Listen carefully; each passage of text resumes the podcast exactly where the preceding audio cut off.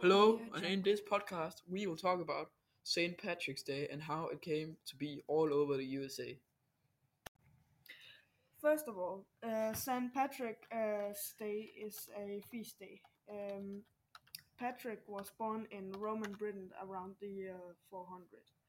Uh, he was made slave in Ireland and uh, escaped from uh, slavery. And uh, he made the Irish people Christian and made schools and churches and such. Patrick made um, people Christian by saying a sh- uh, by comparing it with a shamrock, where one uh, of it of its leaves is God, the other is Jesus, and the next is Holy Spirit. They celebrated by making parades, wearing green, drinking, dancing to music, and eating special foods. He died on the 17th of March at the year 461, which is why it is celebrated on the 17th of March. There was also some rumors uh, about him. For example, that he took all the snakes out of Ireland.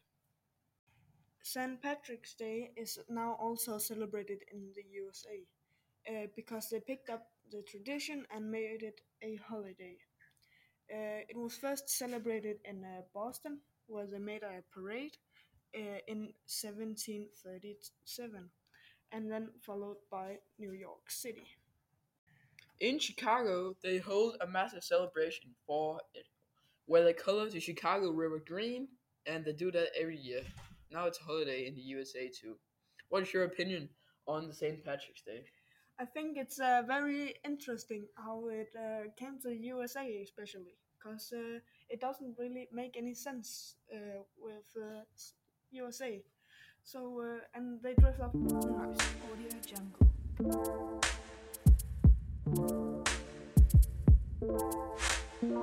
Audio Jungle.